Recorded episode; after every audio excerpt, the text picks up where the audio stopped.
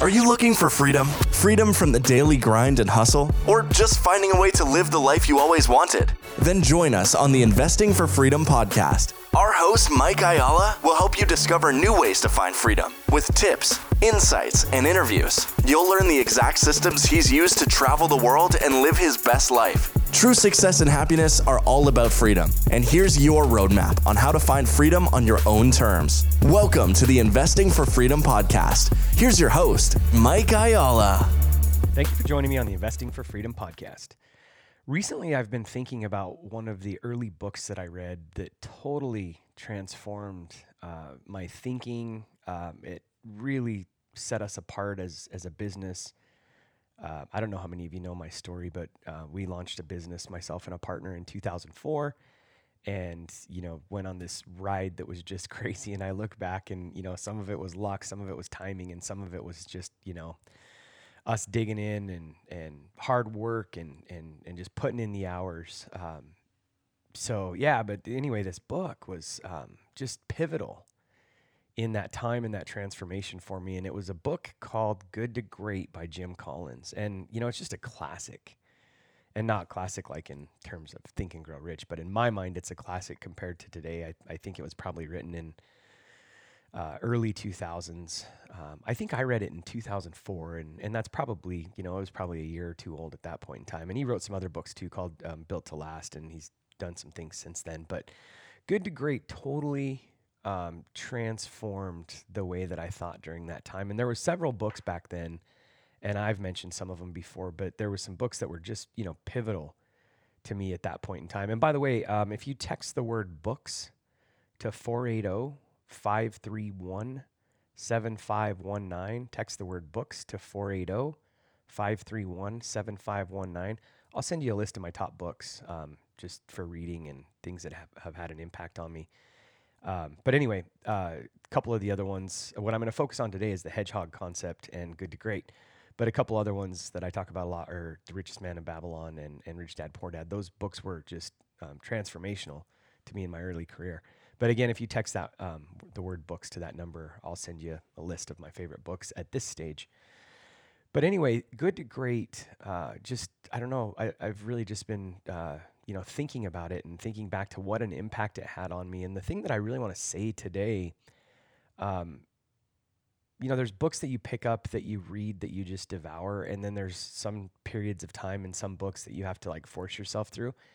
You have to schedule out time to read. And I think sometimes it has to do with seasons in life. And sometimes it has to do with just training yourself to get quiet. I think sometimes it has to do with how much noise we have going on in our world. But when I picked up Good to Great, it was so timely for me. It just changed my world. And I'm reading a book right now called The Almanac of Naval Ravikant.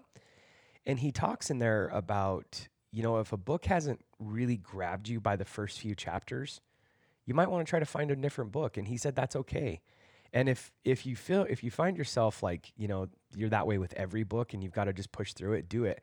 But at the same time, with Good to Great, it was such a pivotal, transformational book to me that I completely get what he was saying. I mean, the minute I grabbed that book, I said, you know what? Jim Collins wrote this book for me, and he wrote it for me right now. And I've read that book or listened to that book on Audible, I don't even know how many times. But the single chapter in that book that changed me then was The Hedgehog Concept. And I remember, so our first business was a plumbing and heating company, which ended up being a general contracting company. We had a kitchen and bathroom modeling division. It turned into this big company is what it ended up being. But the hedgehog concept, when in the early days when we were just doing plumbing and heating, the hedgehog concept really, what that is it was one of the chapters, and there's 8 chapters in the book, and the hedgehog concept was really about simplifying and paraphrasing. It was really about what separates you from the competition. What's the one thing that makes you different than everyone else? And I decided that as a plumbing and heating company, I was going to deliver the best service to my clients. I was going to take plumbing and heating and make it, for lack of a better word, I was going to make it sexy. I was going to, make it a customer service business. I was going to make it a customer-centric business, a customer-first business. And I think a lot of service businesses, you know, we just get in the routine of doing, and, you know, upset customers, and, you know, the guys are just running call after call after call, and we're beating down our technicians. And so the Hedgehog concept really made me think about, you know, how are we going to deliver the best service? And that meant that we had to build better processes, and that meant that we had to have better people, and that meant that our technicians had to think different, and they had to show up a different way. I'm not going to go into all that today, but that was really what, you know, stuck out to me was the Hedgehog concept. And there's, you know, there's eight points that he makes in Good to Great of things that need to separate you. And I highly encourage everyone to go get that book, you know, if you're building a business or even in your personal life. And I'm actually going to bring this into my personal life right now, because I've found over the last, you know, year or two, I've had some resistance in my life. My life has been good, and I can look backwards and I can see certain points where good has kept me from getting to great in my life. And so I highly encourage everyone to pick that book up and see if this book does for you what it did for me. One of the quotes that Jim Collins is known for, he says, "Good is the enemy of great." And that is one of the key reasons why we have so little that becomes great. We don't have great schools, principally because we have good schools. We don't have great government, principally because we have good government. Few people attain great lives, in large part because it's just so easy to settle for a good life. Let me say that last part again. Few people attain great lives, in large part because it's just so easy to settle for a good life. And that's what I really want to talk about today. And by the way, as a side note, you know, this quote's quite old. And I found myself thinking when I read this quote again, you know, prepping for this podcast today, we don't have great schools principally because we have good schools. We don't have great government principally because we have good government. And I would argue that if you don't move from good to great, you're eventually going to move from good to poor. And I, you know, would argue, unfortunately, I think our schools have gone from not good to great, but good to poor. And I would argue that our government has not gone from good to great, but good to poor. And so I would challenge you and encourage you to really look and take inventory and listen to what I'm about to tell you, because if you don't figure out how to move from good to great, you're going to start moving from good to poor. I remember a thought when we first launched our first business, and I looked around, and one of the things that we were fortunate about timing, there's a lot of things that go into being a successful business owner. You know, and luck has something to do with it sometimes, but timing is super important too. Now don't get too stuck on timing, because I don't think there's just one thing. I think you can, like if you start a company and it's not necessarily the best timing, you can get through that. Some would argue that when we started our company, it wasn't the best timing. It was 2004, early 2004. We were coming off of 2001. The economy still wasn't, you know, cruising. The place that we lived was a gold mining community. Gold wasn't doing great at that point in time. I think it was probably, I'd have to look that year specifically, but, you know, I think it was probably in the 400 or 500s at that point in time, maybe even lower. So, you know, from the outside, it didn't necessarily look like the best timing, but timing isn't always what you see on the surface. I looked around, and all of my competitors in this market, the majority of them that, you know, had any kind of influence or large customer list or any level of success, were started in the 70s and 80s. And so these guys, you know, back to the point of not moving from good to great, most of these people, they were comfortable. They were settled in, it was business as usual. And these were my competitors. They'd been around for, heck, 30 years at that point in time, and they were just comfortable, and they had moved from good companies to poor companies. The way that they were doing things, it was kind of like a take it or leave it attitude. We'll get there when we can. And so luck, timing, all the above, because most of my competitors had gone from good to poor, you know, we were able to come in and go from good to great. So some of that had to do with timing, but the thing that I really wanted to say, I found myself thinking early on, you know, about this principle of, it's just like the body. This is literally how I thought about it at that point in time. We reach an age where if your body isn't growing, when you're no longer growing and rejuvenating and cells are not reproducing and again, just rejuvenating, we begin to die. And I found myself looking at my competitors and saying, man, well, the day you stop growing is the day, and I actually used to tell my technicians this, the day you stop growing is the day you get your ass handed to you. And I, you know, we always use that just kind of as a, guys, we've always got to keep getting better. Because sometimes they'd be like, Mike, when's good enough going to be good enough? It's not. It's not going to be good enough. We got to move from good to great. And I would challenge you in your personal lives. Let's move over to the personal side of this. I wanted to set up the context and tell you why this was so powerful for me. But also I want to bring it into my personal level because really, you know, I've got a good life. I have a really good life. Karen and I have done a lot of, you know, amazing things. We've traveled the world. Our kids have seen the world. You know, my oldest is 20, almost 21. My middle son is 18, almost 19. Kaiten's 17. She's, you know, getting ready to graduate school next year. They're all happy kids. We have a really good life. And I've found myself the last couple of years just getting kind of settled into that. And there's been this like fire lit under me the last, you know, this didn't happen overnight. I mean, going through COVID was actually, 2020 was actually one of the best years of our lives because it really showed me that, and it has a lot to do with this concept. I mean, we can sit back and we can take what life gives us, or we can decide, no, I'm not going to have a good life. I'm going to have a great life. And so there's some principles that I learned through that I'll share with you. But the day that you stop growing is the day you start dying. And so I would encourage you to get your ass off the couch, figure out what's got you held back, figure out what has you comfortable, figure out what has you settling for a good life, and let's figure out how to make that a great life. So here's a couple things.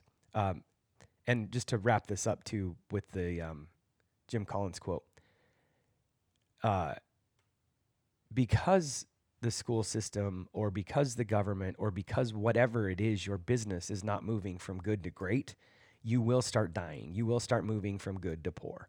You will start losing your edge. You will start losing your resistance. And even if you maintain the same level for 20, 30 years, somebody else is going to come in and progress that's going to set the bar higher. And so even if something was good 10 years ago, the new good is a higher benchmark, and so your level of good has dropped down. And so even if you didn't do anything different, you didn't change anything, and you could say that 10 years from now your life was exactly the same, or your business was exactly the same, or your level of service was exactly the same, the measurement's going to move. The measurement's going to get higher. Humans are going to progress, and somebody's going to come in and figure out a hedgehog concept.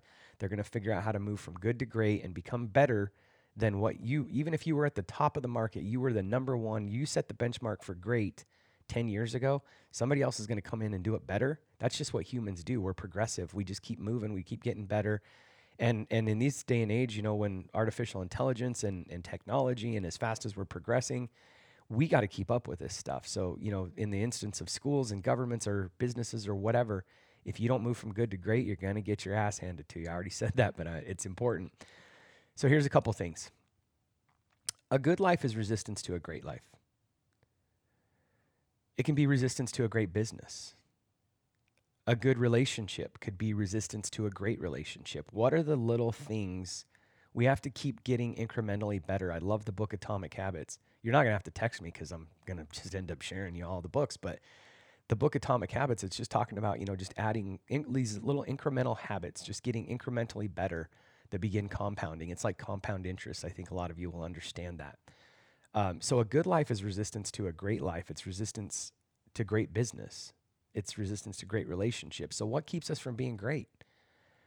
First off, read the book, and you'll see the 8 things that the great companies did to separate themselves from good companies. And you can probably apply those to your business. You could apply it even if you're an entrepreneur or you're a manager leading a team, or you're an engineer, or you're an employer, or whatever it is that you are.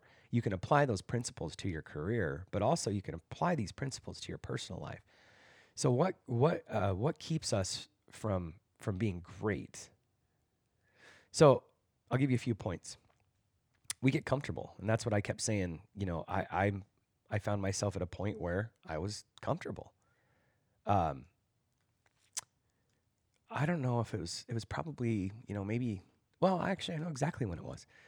December of 2019, Karen and I went to a Tony Robbins event, UPW in Miami, and I'm so glad that we did that because with, you know, the way the world's changed. I mean, we don't even know when we're going to be able to go back in person, and you know, I'm I don't want to go off on a tangent here, but I'm still going to events. I'm still going to meetings. I'm not doing this.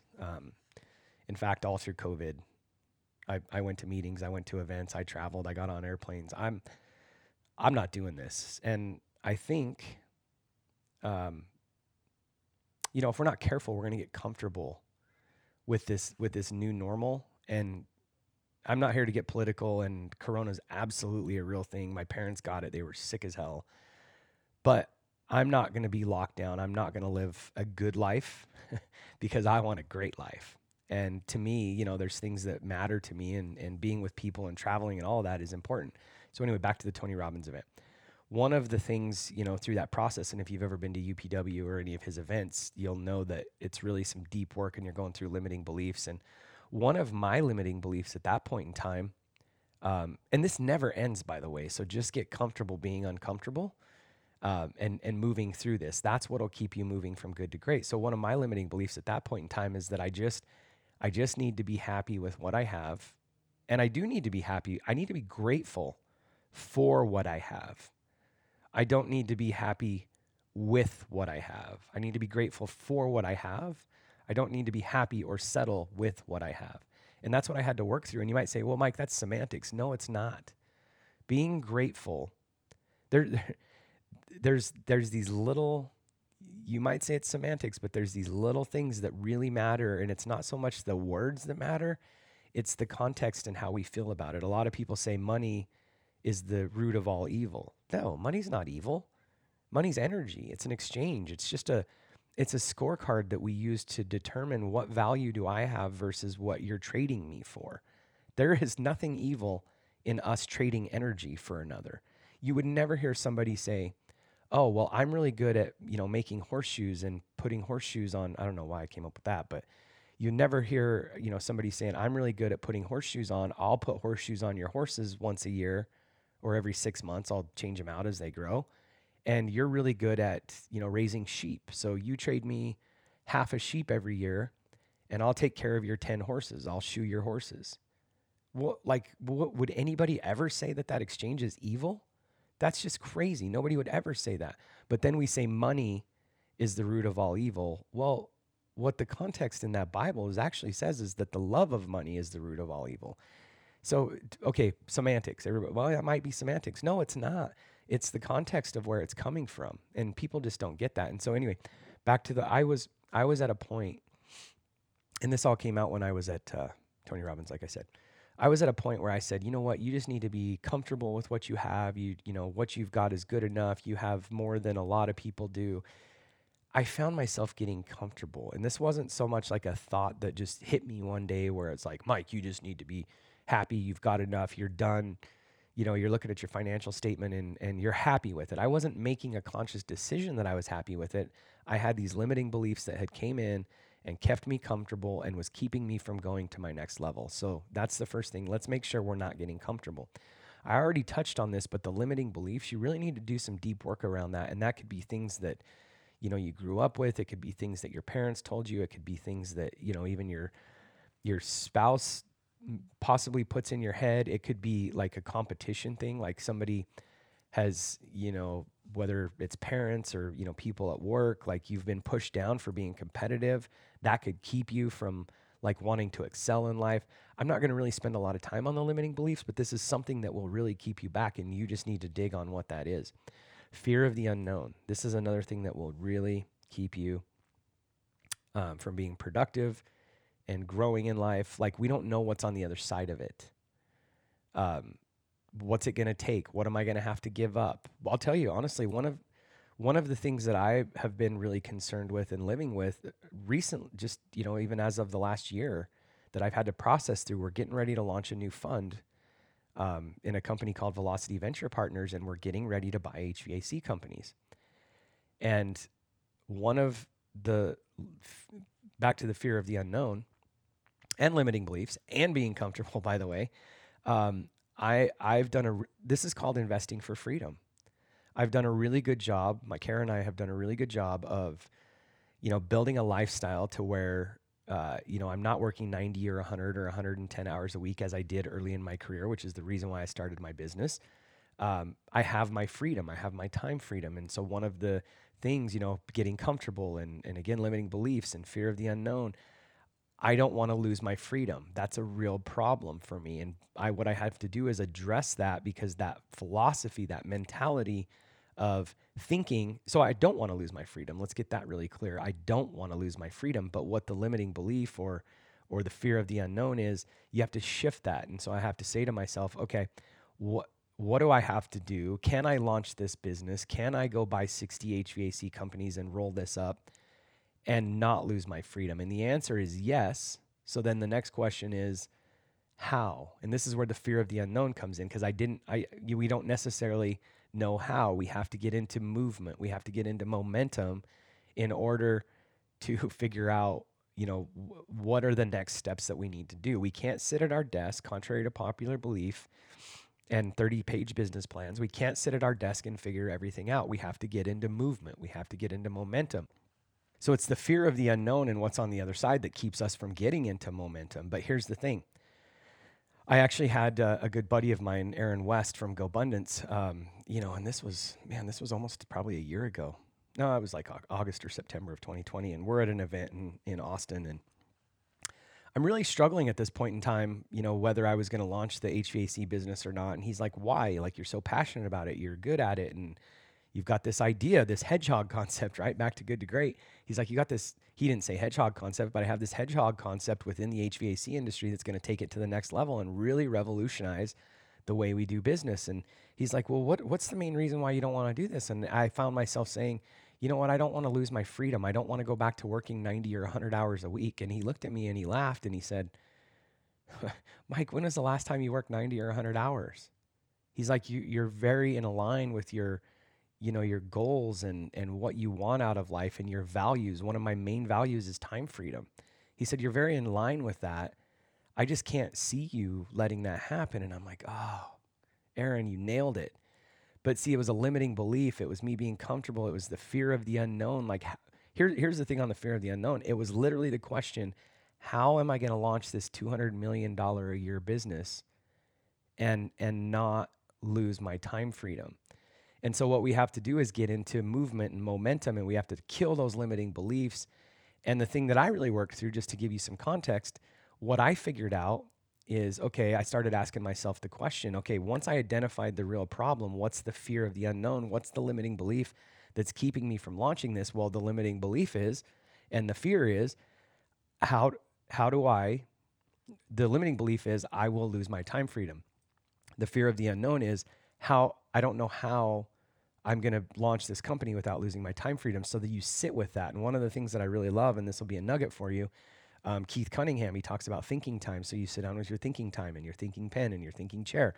And he does it for 45 minutes every single day. You can do it for 5 or 10. But if you literally take a limiting belief or where you're comfortable or fear of the unknown, and you invest some time in yourself and you sit down and you flip the question. So the limiting belief and the fear of the unknown for me was, limiting belief is can't launch this company, going to lose my freedom. Fear of the unknown is how do I launch and do all this without losing, I don't know how I'm going to do that without losing my freedom. So you just start thinking around it. And I went on this journey of trying to find the right people, surround myself with the right people, which is just naturally what I do. But even if it's not natural to you, you have to go out there. You have to find that leverage. We've talked about leverage so many times. Leverage can be money. Leverage can be other people's time. It could be other people's money. It could be leveraging technology, AI. In this case, for me, it was leveraging other people. And so I've spent the last few months behind the scenes negotiating with a major consulting company in the industry that's worked with all of the best of the best when it comes to, Trane, Carrier, the big boys in the HVAC company. They're on the front edge of all this stuff. And we literally just finally landed after months of talking and negotiations and communications to see if it's the right fit.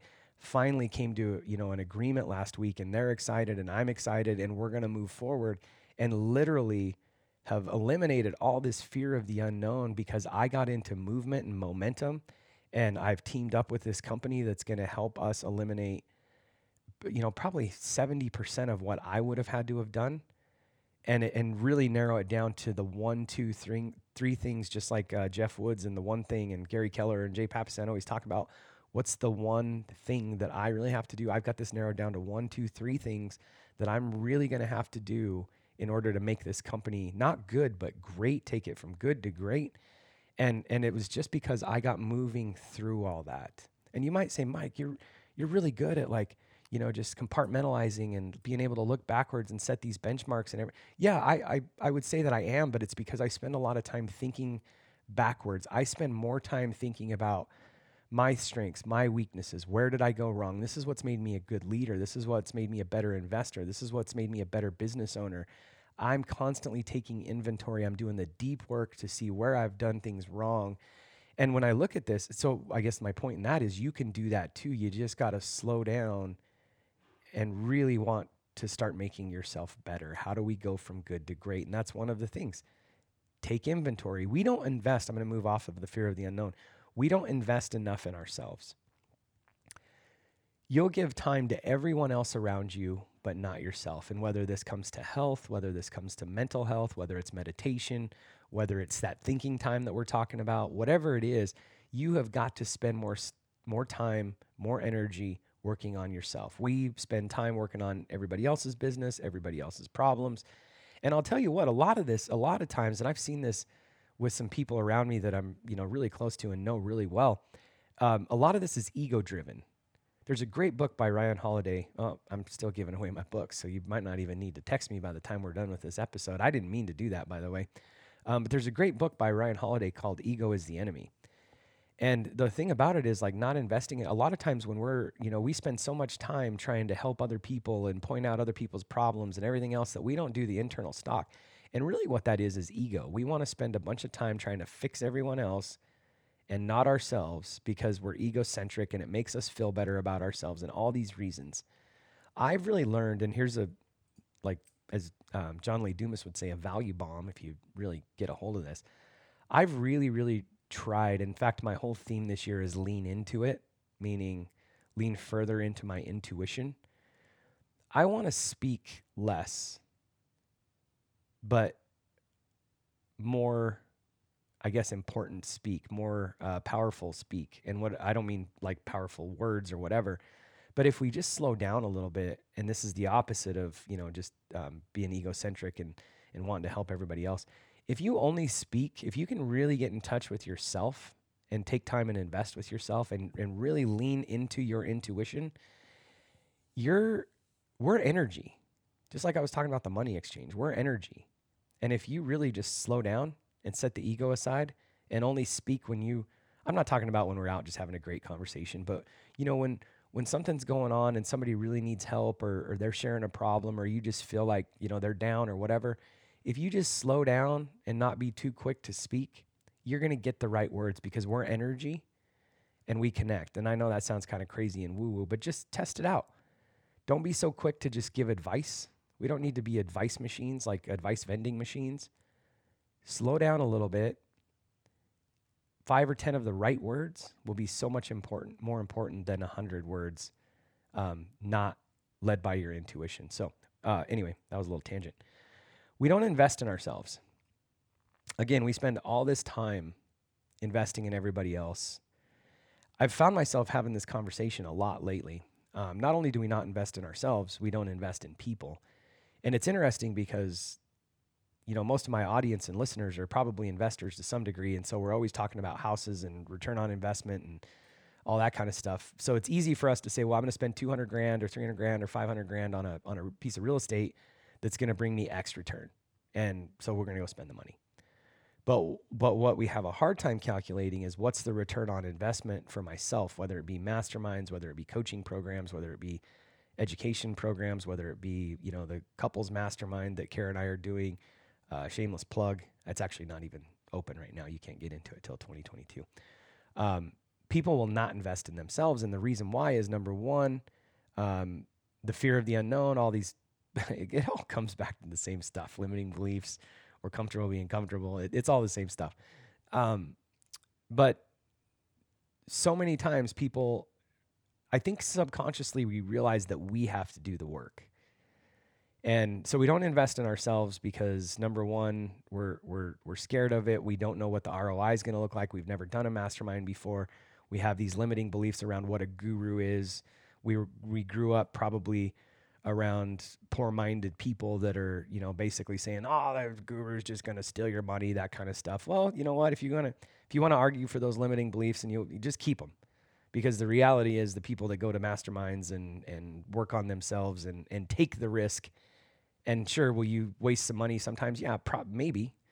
You know, you're going to join a program or something that maybe isn't for you, but maybe not if you're not. You know, if you're being led by your intuition, just go for it.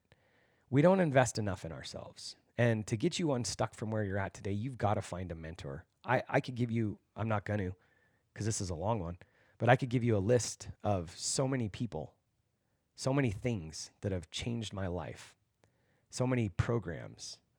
Karen and I invest a lot of money in ourselves, but I have to show up and do the work, and I have to take that first step, and I have to get over the fear of, you know, spending that money, that money's not going to come back as a return, and back to the, you know, investing. It's easy for us to take that leap when it comes to a house, but it's really hard for us to invest in ourselves. And the last thing that I'll say, and I'll wrap it up with this, the thing that keeps us from good to great, moving from good to great, is your circle. You might have heard me say this 100 times, but who's around you? The people you spend time with will either energize you, pick you up, challenge you to be a better version of you, or they will keep you where you're at. They'll hold you where you're at. You'll stay in the same concept, mindset, etc. Or worst case scenario, they're going to pull you down. Most of the time we talk about the extremes. I'm the average of the 5 people I spend the most time with. I got to find people that are going to make me amazing, or my circle's pulling me down. But just as bad, and I would say where most people are, your circle's probably not pulling you down. Your circle's probably not pulling you up. It's probably just keeping you where you're at. I was just having this conversation with one of my kids the other day, and, you know, just thinking back to high school, one of my kids made a comment about not their friends, but somebody else was talking about how that group of friends is pulling them down. And I brought up the point when I was in high school, you know, my parents thought that all my friends were pulling me down, and I was actually the instigator. But, you know, my parents couldn't see that. And so I would, again, just kind of leave you with this. Most of the time, your circle isn't pulling you down. It's not pulling you up. It's just keeping you where you're at. You're part of the problem.